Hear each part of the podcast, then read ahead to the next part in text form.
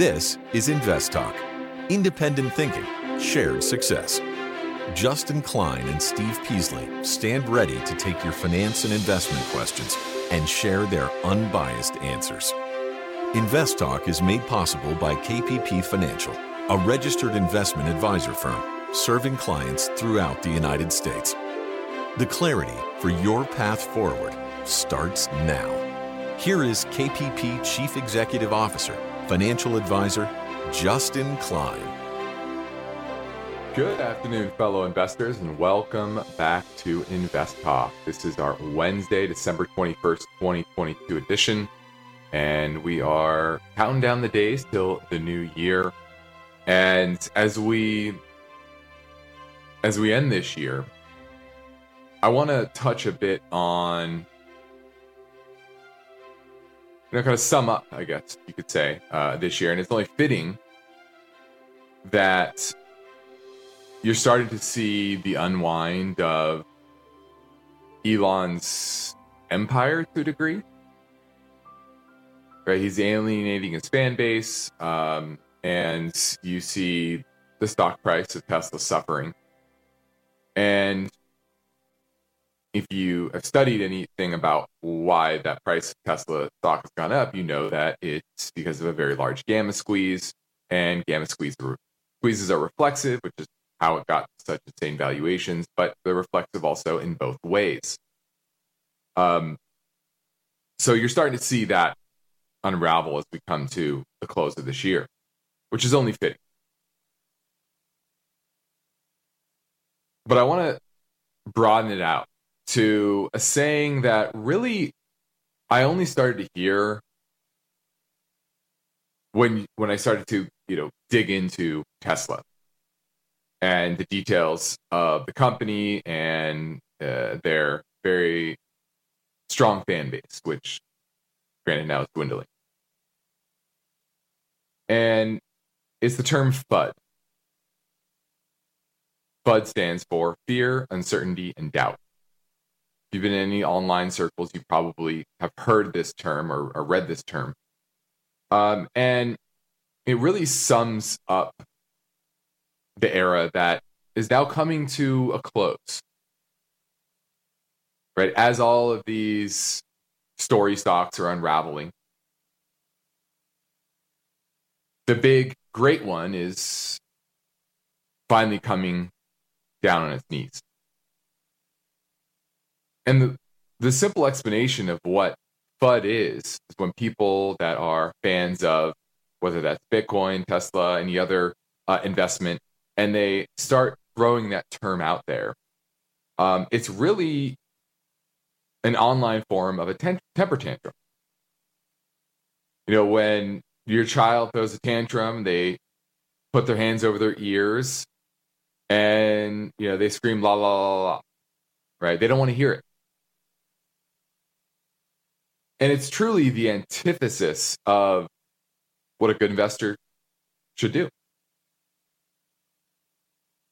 Every investor should be listening to critics, to balancing balancing out the arguments on both sides. That's what investing is. It's not attaching yourself to a narrative and sticking to it at every turn and falling in love with a stock. It's one of the first lessons I ever got from my grandfather when I was in high school. One of the first sayings he ever taught me don't fall in love with the.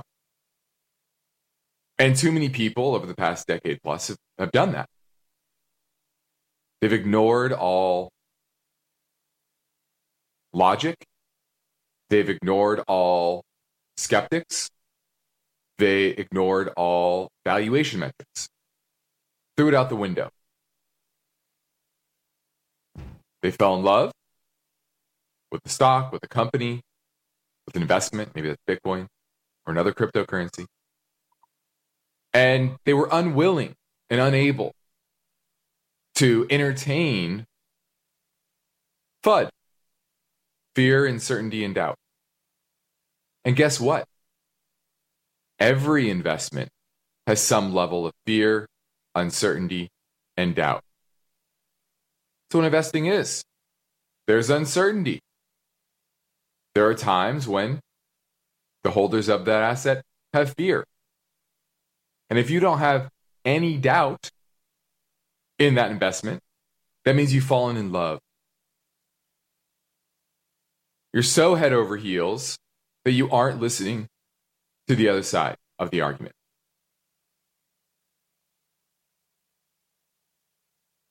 And it doesn't mean that you're always going to be correct. You're not always going to be correct just by listening to both sides and entertaining both sides. You could weigh both sides and come out on the wrong side. It's okay.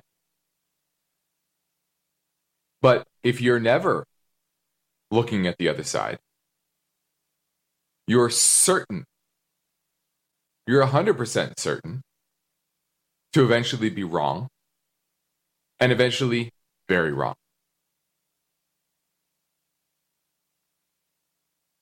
And so, as we close this year, I wanted to really hit on that as we go into next year and urge you to not fall in love with stock, to not cover your ears and ignore the FUD. What you want to do is embrace the FUD. Understand the FUD. Accept the FUD. Because that's really investing. So I'm Justin Klein, and I'm here on this radio show and podcast today to help you make the most of your investment dollars, your savings, and help you make good money decisions consistently. So I look forward to Invest, Talk, this Invest Talk podcast and hearing your finance and investment questions. And the phone number is always open 24 hours a day, seven days a week. So I've got a lot of material to discuss with you today. My focus point concerns the story. One generation of wealthy investors are betting the market will be higher in 2023, but some others are not. We're going to see does that teach us anything? Also, what about active investing. We're going to look at some of the numbers about this year and how did how do active funds how how are they going to fare? Most likely by the end of the year. Also, Congress is weighing some 401k retirement changes, which we're going to dig into. And then lastly, stock prices may be quoted in tenths of a penny coming soon. So we're going to look at that. We also have some voice bank questions ready to play. One is on fully paid lending and stop losses. So I've got this all planned for this episode of Invest Talk. And of course, your questions live at 888 99 chart. Let's take a look at the market today. It was a solid up day, 56 points up on the net on the S&P, about 1.5% in the broad market. Small caps about 1.7% fairly balanced in value versus the growth side. I'm being honest with you, not really a big move on one side or the other. Just a nice solid one and a half to one and three quarters percent up day uh, on the back of you know the the J- Japanese announcement at the end of uh, the close on Monday about raising their target raising their yield curve control from quarter basis, a quarter of a percent to half a percent, everyone was talking about how that was going to create some major problems. And I said, well, what major problems would that cause? You know, it was starting to cause a problem a couple of months ago when you had the blow with the Bank of England, Bank of Japan. And now they're doing what everyone said they should be doing back then, which is raising rates, which would strengthen the yen, weaken the dollar a little bit, loosen up the financial conditions uh, in asset classes in, in both of those countries, right here in the U.S. and in in in Japan.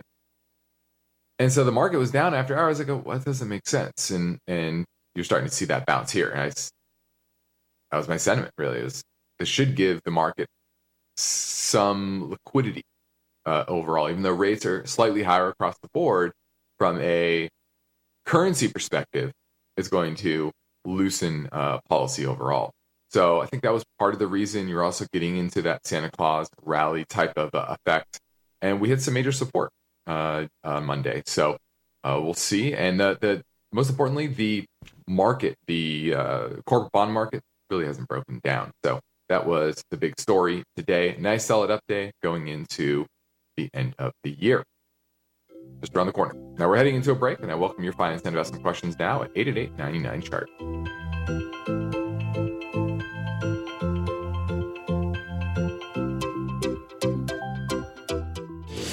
In today's world, a variety of factors are affecting the stock markets. Serious investors know building a secure financial future requires hard work and determination. That's why now, more than ever, when it comes to the planning, execution, and maintenance of your portfolio, you need InvestTalk. With total downloads nearing 50 million, each InvestTalk podcast should be one of your key financial planning and educational tools. InvestTalk is a free download and hosts Justin Klein and Steve Peasley stand ready to provide their unbiased guidance and professional analysis developed from real time data research and years of investing experience. 24 7, rain or shine, during smooth sailing or on rough weather days. The Invest Talk listener line is open and waiting for your questions. You set the agenda. Don't forget to call Invest Talk 888 99 Chart. One of the most rewarding things I do each weekday is host the Invest Talk podcast. I truly enjoy helping investors, and I know that every question counts and every answer I provide will be unbiased. You, the caller, get to chart the course for each Invest Talk podcast. Call with your questions anytime, day or night, 888 99 Chart. Hey, this is Andrew from Atlanta. I'm trying to call about Rocket Pharmaceuticals. This is a stock that my relative was telling me about. I'm curious if this uh, company's making money. Is this a good investment? If you could please advise, we'll listen to your response. We'd love the show. Thanks. Bye. Oh gosh. Okay. Uh, first lesson you should always learn, all of you. Never take investment advice from your cousin or your brother or your neighbor. That's usually a bad, bad advice. They're usually telling you that after they've done really, really well and it's already gone up. And you know they're they're also probably in love with the story the boring investments people usually don't brag about just just how it is right rocket pharmaceuticals they develop uh, and commercialize curative first in class gene therapies. I don't know what that is. I don't know about their their, their products. They don't earn any revenue. Zero revenue business. It's a farm pharma company 1.7 billion dollar market cap. They don't make money. They lose money. So this is one of those gambles that their products are going to get through uh, get through you know stage three trials get to market i haven't looked at this unless you know about the science behind it very well you're a doctor a scientist a biologist something to where you have some expertise here to make a decisive um, decision that is based in reality as opposed to just a story um, then I wouldn't bet on it because you're just taking somebody's word and you have no idea whether that makes sense or not. Um, so this is a gamble. The technicals are fine. You know, it's an uptrend. So, you know, market's starting to price in higher likelihood that things will, will pass, but that doesn't mean that's guaranteed to. You know, if they have some sort of uh, study that suddenly does not beat expectations of efficacy, et cetera, then the stock will drop 30, 40, 50% overnight. That's how these these biotechs work. And so I wouldn't bet on it uh, unless I have a really good, strong understanding of the science and you uh, you think the addressable market will be good enough as well. And that's another big part is okay, yes, it could get to market, but based on the valuation, will the total total revenue and profits from it make sense? That's a big question. No, it's a it's a it's a fast moving Wednesday, and the markets are constantly changing. We talked about that, and that probably means you have finance and investment questions you need answered. So remember, you set the agenda. This hour is for you. So give us a call now at 888 99 Chart.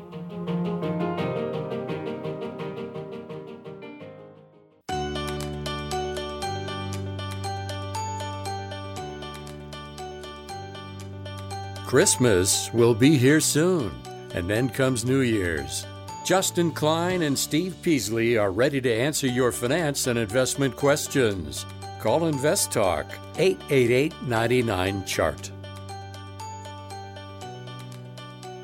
Now, my main focus point concerns this story. One generation of wealthy investors are betting the market will be higher in 2023. And this was a survey by who was CNBC.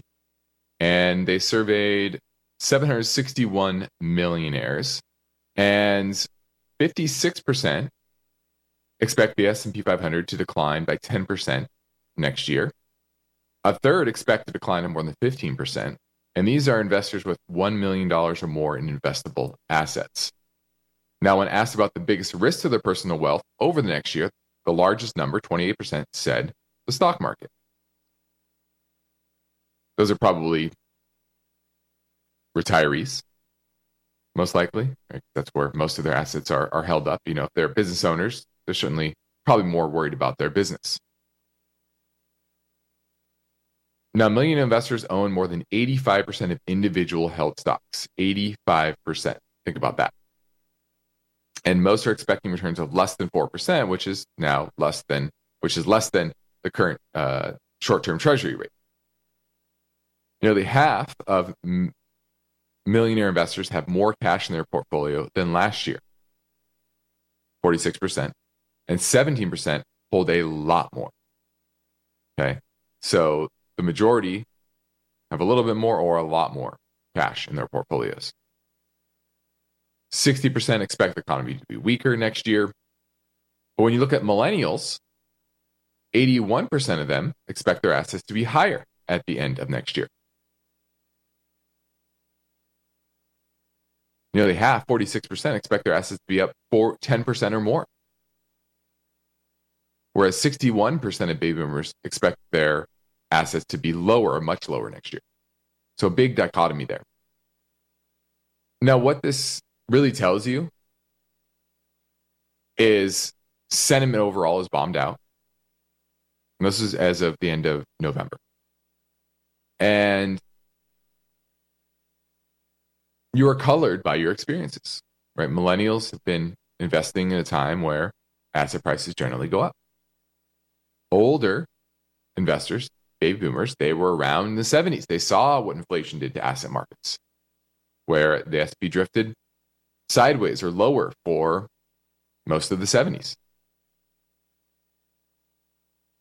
And so, what does this tell you?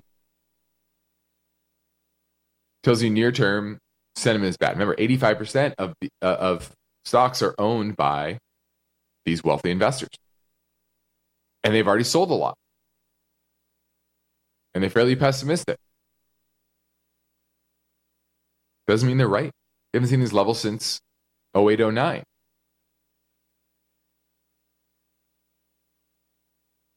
And it doesn't mean that the market has to hold the bottom, but probably a lot closer to the bottom than we are at the top, right? So that's the lesson here is just because you have a lot of money, seven figures plus, which to some people is a lot of money. Other people's other people, million dollars is not much anymore. But they also aren't aren't gospel. Just because you have a lot of money, they can make mistakes as well. And they often do. Now, when people take the time to leave Invest Talk review on iTunes, I could thank them for their courtesy by getting to their questions quickly. Chris from Boston says, Would First Solar be a good short? Seems to be overvalued and its cash flow seems weak, but it does not have much in terms of debt. Still don't think it will grow into the current valuation in the short, medium term, despite the government support of the industry. Let's take a look.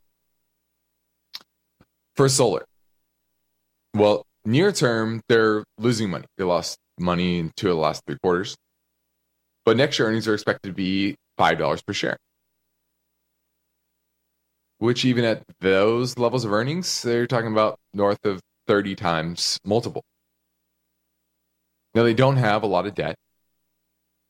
And that's one aspect of a, of a good short. I think a big one for me. is I want the company to become in dire financial straits. Not just that they're overvalued. I want that's when the va- the value of the equity goes down dramatically. Is when they have a lot of debt. Suddenly, they maybe can't service that debt. Bankruptcy risk rises dramatically, and now no longer are you, you know, uh, is the equity going to be worth very much? That's what I want to see in a short. And First Solar really doesn't fit that bill. And I want them to be the one of the weakest within the industry. And First Solar is one of the strongest. And while I do think that the effectiveness of solar is overblown, meaning you know it works in certain parts of the country, certain parts of the world, but not in others. You know, if you live in the Northeast, not a great place for solar, kind of a waste uh, in those areas compared to, you know, the West, South uh, uh, of the U.S. Live in Northern Europe, not a great place for that. Um, but in general, my point here is you're saying, should I short it? Well, it doesn't have a lot of debt. It's one of the better ones within the industry, and technicals are fine. So, yeah, it's overvalued, but that's you don't just short a stock just because it's overvalued. It can easily get more overvalued. So, no, I would not short First Solar. Now, the next Invest Talk story behind this headline tax loss harvesting done right could reduce your 2022 tax bill. After reducing your 2022 investment gains, you can use additional losses to lower regular income by $3,000 and carry the remaining losses forward to future tax years. We'll get that story tomorrow, but for now, I'm Justin Klein. I'm ready to take your questions live at 888 99 Chart. eBay Motors is here for the ride. Remember when you first saw the potential? And then, through some elbow grease, fresh installs, and a whole lot of love, you transformed 100,000 miles and a body full of rust into a drive that's all your own. Look to your left, look to your right. It is official. No one's got a ride like this. There's nothing else that sounds like, feels like, or looks like the set of wheels in your garage. With over 122 million parts, you can make sure your number one ride or die stays running smoothly, so there's no limit to how far you can take it. Brake kits, turbochargers, engines, exhaust kits, roof racks, LED headlights, bumpers Whatever your baby needs, eBay Motors has it. And with eBay Guaranteed Fit, it's guaranteed to fit your ride the first time, every time, or your money back. Plus, at these prices, well, you're burning rubber, not cash. Keep your ride or die alive at ebaymotors.com. Eligible items only, exclusions apply.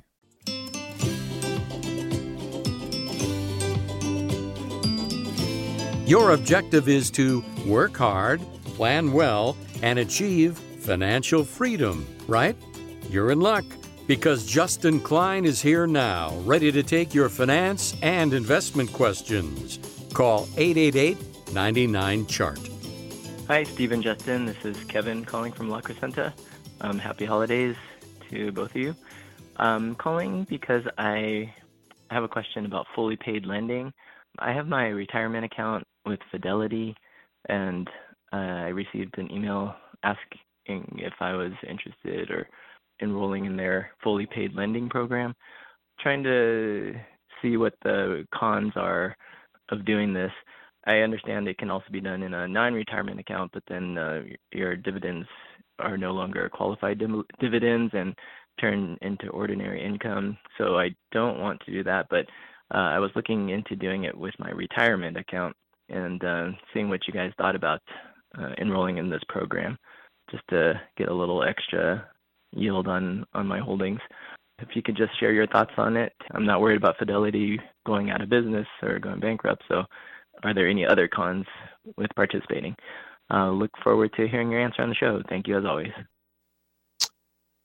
All right, fully paid lending. Um, I, I don't have a ton of experience, to be honest with you, um, but I know it, it's a way to earn some extra yield on securities that you probably are going to hold anyway. Um, so, you know, and there's, uh, I, I know if you want to sell the, the underlying position, you have to kind of unwound, unwind, excuse me, the uh, the lending program. Um, you know, so you basically have to take it off this this program. Um, every institution's a, a, a bit different um, in their their terms and how it works. So you definitely want to understand, uh, you know, how each broker uh, deals with it. You do waive uh, your voting rights, which most people don't uh, really care about. Um, so it is something that I think if you, if you're going to hold the position, you know you're going to hold it for a long period of time. Uh, I, I, don't see any much downside uh, to it, uh, except for like you said, there are some tax implications that you have to be aware of. Thanks for the call. Now let's touch a bit on active investing, and I've said this for a while now that you know we're in a new era. This is an uh, for for basically since the financial crisis, it's been an era where growth has outperformed value, where passive has outperformed active, where long duration assets have outperformed short duration assets. And this year, the opposite's happened. We know values outperform. We know that short duration assets are outperforming long duration assets. But what about active management? Well, there's new stats. This is uh, Goldman Sachs did a analysis on large cap mutual funds, and about 55% of actively uh, actively managed ones are on pace to beat their benchmarks this year. That would be the largest share since 2007.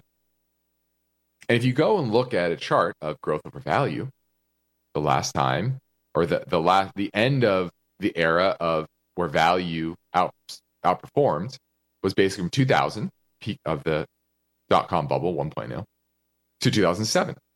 After 2007, that's when growth started to outperform all the way until uh, basically double top last year. Actually, 2020, and then you had a, a kind of a, a, lower double top um, last year. And so it's another piece of evidence, piece of data that shows you the era that everyone's been used to if you're looking back over the last 10 years. It's over. Those large cap growth names, Amazon, Microsoft's, Apple's, Google's of the world, they dominate the S&P 500. And investors poured money into passive investments. And now about 55% of assets within mutual funds and ETFs are in passive vehicles, meaning they're tracking some sort of index. And so stock pickers who actively manage their their funds struggle to compete because if you didn't own those top holdings, you you struggle. But now investors are bailing out of big tech because they're long duration assets and they're snapping up shares of shorter duration assets, energy stocks, defensive stocks that uh, are doing better in this environment. But those stocks have a much smaller influence on the broad market in fact, the percentage of stocks outperforming the S&P within the S&P as of Thursday was the highest in roughly 2 decades. The highest in roughly 2 decades. Because those larger cap names are the ones that are dominating the returns because they're such a heavy influence. Now, the average US open ended mutual fund returned still down, but only down 5.8% through November. Right now, the SP is down about 20%. Pays for the worst year since 08. Apple's down 25%, Amazon down 50, Microsoft down 30. For companies like Exxon, up 72, PG&E up for 30, CF Industries up 31. Short duration assets. and the S&P despite the shift is still top heavy. The five largest co- companies still represent 20% of the index. That's above the peak level during the tech bubble. 1.0.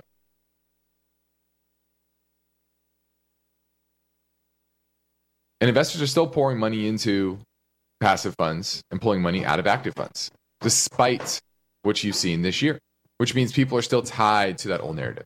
And that's unlikely to stick. All right. Now let's go talk to Sid in North Carolina. Let's talk about LC Lending Club. Yes, uh, Justin, thank you and happy holidays to you mm-hmm. and Steve. Mm-hmm. And it's a great show every time. Enjoyed listening and every time learning something new. Sure. So thank you for everything. Yeah, this particular stock is in my radar in the recent past. I'm not sure whether all numbers looks quite promising, but the market cap and the cash are both equal. Is it possible? And is this a good company for the long term? And what could be the entry point if you think it's a good company? Thank you so much. All right. This is Lending Club. They engage in operating an online lending marketplace platform that connects borrowers and investors.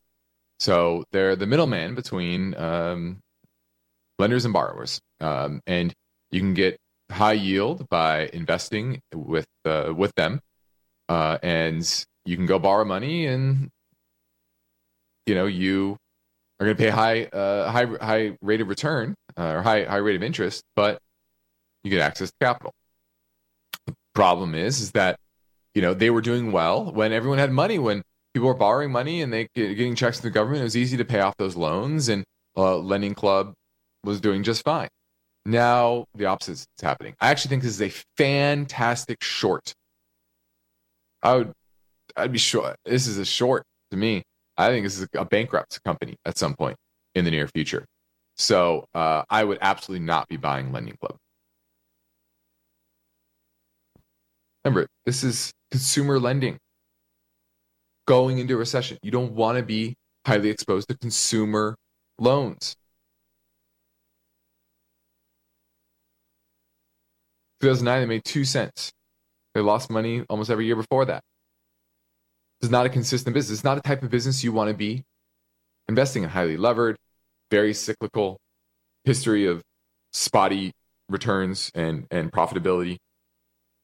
These are not the type of businesses you want to own, especially right now. They're all watching the calendar. There are about 10 days remaining this year. And the stock market has certainly been presenting what we call changing market dynamics. And that means you need to be serious about your financial future. You can't just look back and think the last two or three years is studying history. You have to look farther back, not just 10 years, not just 20 years, 30, 40, 50 plus years. Understand you have different eras, different decades, different market regimes. And the question is are you prepared for the current market regime? Well, if you need help understanding how your portfolio is prepared, I encourage you to reach out to myself or Steve Peasley at our company, KPP Financial, based in Irvine, California, where we provide unbiased guidance both on and off air. And we practice parallel investing, which means we invest right alongside our clients. So I encourage you to take advantage of our free portfolio review assessment via telephone or GoToMeeting. To send us a message to investtalk.com or call 888, uh, sorry, 800 557 5461. We'd love to help you. Short period of time, we can get your portfolio optimized. This is Invest Talk. Now, wait for it. Over 48 million downloads to date. Thanks to you. And next up, another caller question. So hang on. Why do listener questions make Invest Talk better? Which of these would you recommend? Because each caller presents fresh questions in their voice. When do I know the right time to take profits? And listeners instinctively realize that Invest Talk uniquely offers a welcome dose of investing satisfaction. I think you have a terrific show, and I've learned a whole lot. So don't forget to call Invest Talk. 888 99 Chart. Hi, Stephen Justin, longtime caller here, and I love your show. Thank you guys very much for all you do to help us small investors out. I have a quick question. I know you've been recommending, and it's always a good thing to take your stock losses and stuff for tax reasons at the end of the year. To take the stock losses, I also know you need the whitewash rule for 31 days before you can buy them back again how big of a loss do you need to have in a stock before you should take it? If you only have a stock loss and it's four, five, six hundred, is it worth doing that and then buying the stock back again? Or should you only do this if you have a loss of two, three, four thousand or more is there a set amount that's kind of recommended? And then again, is this just for long term holding stocks of one year or longer? Or should you even do this for short term held stocks, maybe like for four, five, six, seven months or so? Just wondering more specific details on this sale rule to capture your losses for taxes. Thank you guys for your help. Look forward to hearing your answers on your podcast. Well, it, doesn't matter whether it's long or short. Um, and the size is all relative. $400 to one person might be small and it might be large to another. And it's all relative to what gains you have uh, on on the books so far uh, that you've taken for the year and how much tax you're willing to pay. Some people don't want to pay any tax. They want to try to offset all of their gains and they're willing to wait 31 days to buy uh, some positions, the positions back. Now, there's the risk that hey, 31 days later, maybe the stock's up dramatically and that wipes out uh, any savings in taxes that you might have. If you're in a high tax bracket, that's probably pretty low. you know, it'd have to really rally for that to happen. But then also, do you want to sell even more and, and get uh, a net loss and you can write up to $3,000 a year on your taxes? if you have more, you know, uh, you have you have complete net losses. So it's really up to you. Uh, you know, the way I think about it more is: Are you thinking? Are you on the fence of holding this name or not? You're you potentially going to sell it next year anyway. If you are, then uh, maybe just take it. Take it now instead of the new year.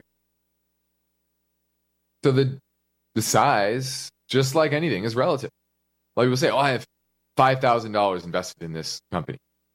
Okay. Is that your all of your invested money? And therefore, it's 100% of your allocation of your portfolio? Or do you have a million dollars and $5,000? It's a very small percentage. Everything is relative. It's relative to what you want to pay in taxes and what your tax rate is. So it's more of a weighing all, all the different factors, and everyone's situation is a bit different. Now, I think we can squeeze in another call question here, so let's try. Hey, this is Don from Durham, North Carolina. Thanks so much for the show. I'm interested in uh, what you think of EMR, Emerson Electric. I see, you know, the 50 days gone above the 200 day. Recently, I like the company. I'm just a little nervous about whether it's really going to keep going or you think it's going to probably pull back. So I'm, I'm looking for an entry point for EMR. Thanks a lot. Bye bye. All right. Emerson Electric, very solid, consistent company. If you look at its earnings throughout the years, it pretty much goes up every single year. Now, earnings are expected to be down next year, 21%, but back up 12% in 2024. Revenue growth at about 8% per quarter year over year, earnings up about 16% and its relative strength right now is 91 so it's doing uh, very well. Not a huge dividend yield 2.1% but it's a consistent dividend payer and dividend grower.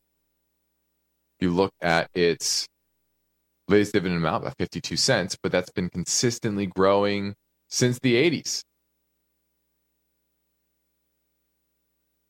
now the good thing is they have return equity around 31% very high modest debt, trading an enterprise value to EBITDA about 13, which we see as fairly valued.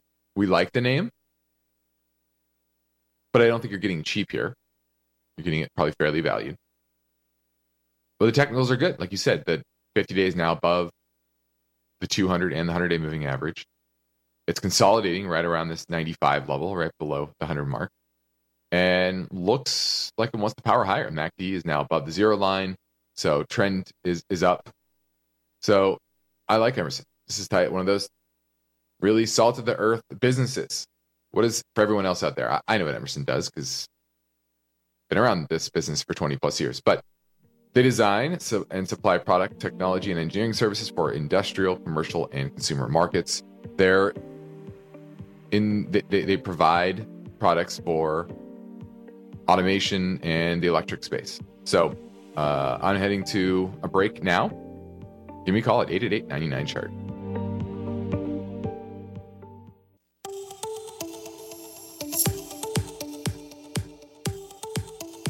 This is Invest Talk. Is your portfolio balanced? Is it optimized?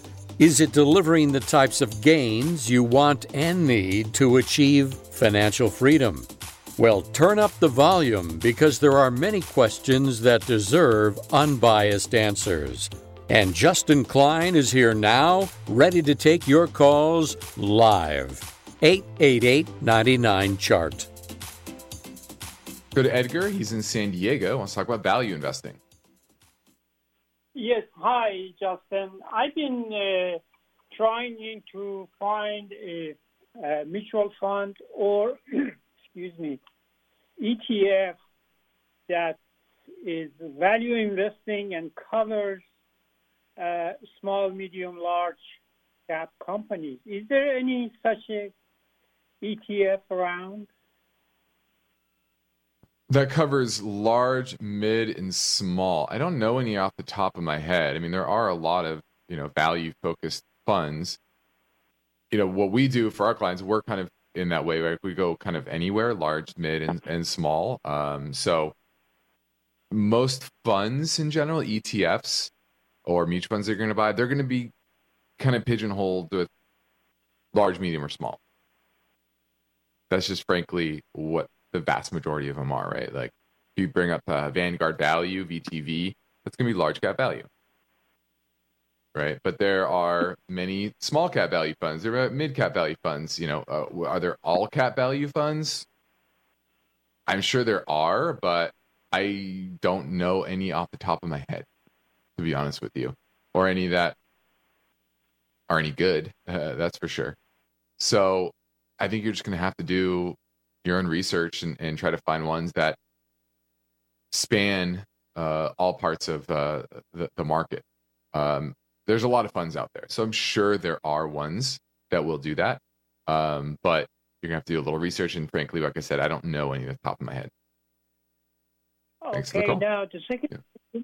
if uh, if uh, what, someone wants to go into a value fund uh, would would it be better to stay with medium cap or large or small?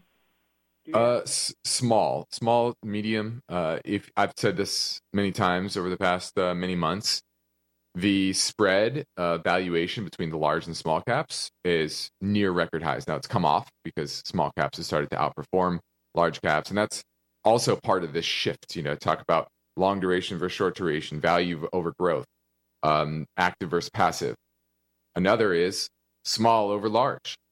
And so the best category, if you're looking at the Morningstar style box, which is you know, basically how you can sum up uh, different style factors, small cap value is clearly the most attractive in the market right now.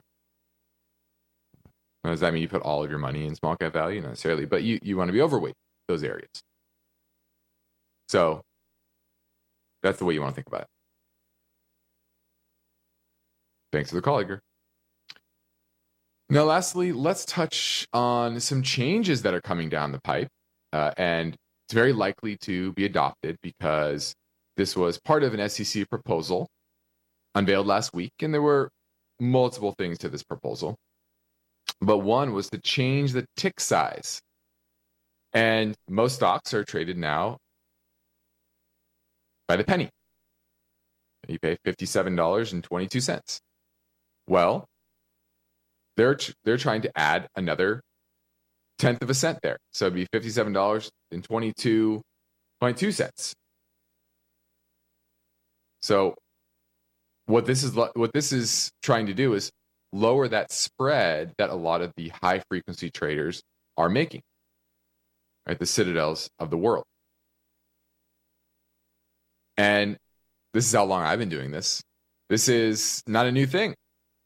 When I started doing this, it was eight, or sorry, sixteenths of a cent. Or no, one eighth of a dollar. Excuse me, one eighth of a dollar. Right. So stocks would trade at 13 and a quarter, 15 and 5 eighths. Then in 97, they move it to 1 16th of a dollar. And then eventually in 2001, to cents.